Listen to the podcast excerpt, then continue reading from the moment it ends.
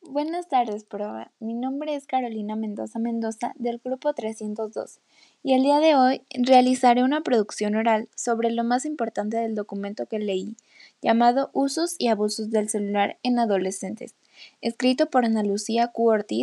Y Norma Aguilar Morales, publicado en septiembre de 2019. El celular se ha convertido en una pieza fundamental en nuestra vida diaria, ya que gracias a sus diversas funciones, aplicaciones y actualizaciones han hecho que las actividades de nuestro día a día sean más sencillas de realizar. Pero cuando el uso de este se convierte en abuso, causa efectos negativos en su mayoría severos.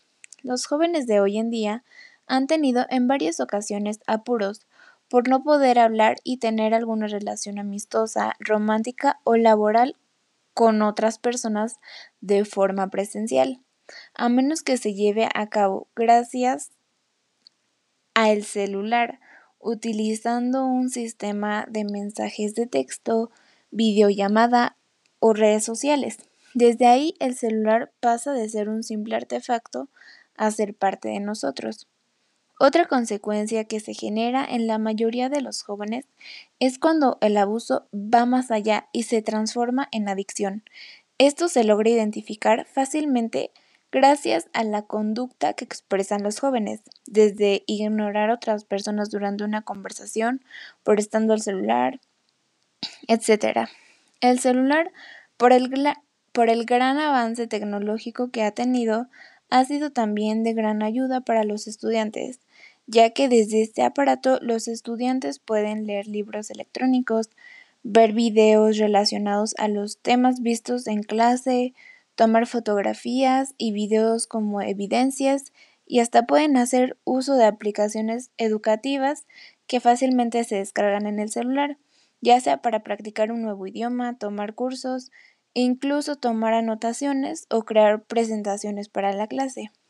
Las personas, en especial los jóvenes, se han vuelto dependientes de este aparato, al grado de que artículos como relojes, despertadores, televisión, cámaras fotográficas y de video, libretas, libros, entre otros, han sido reemplazados por un solo dispositivo.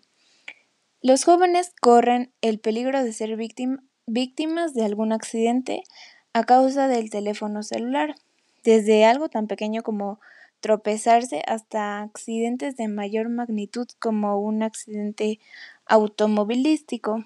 Por lo mismo es importante inculcar la educación en los adolescentes desde el hogar e incluso en las mismas escuelas. Nosotros como jóvenes tenemos la responsabilidad de usar adecuadamente este aparato y usarlo de una manera positiva y no negativa para no causar accidentes.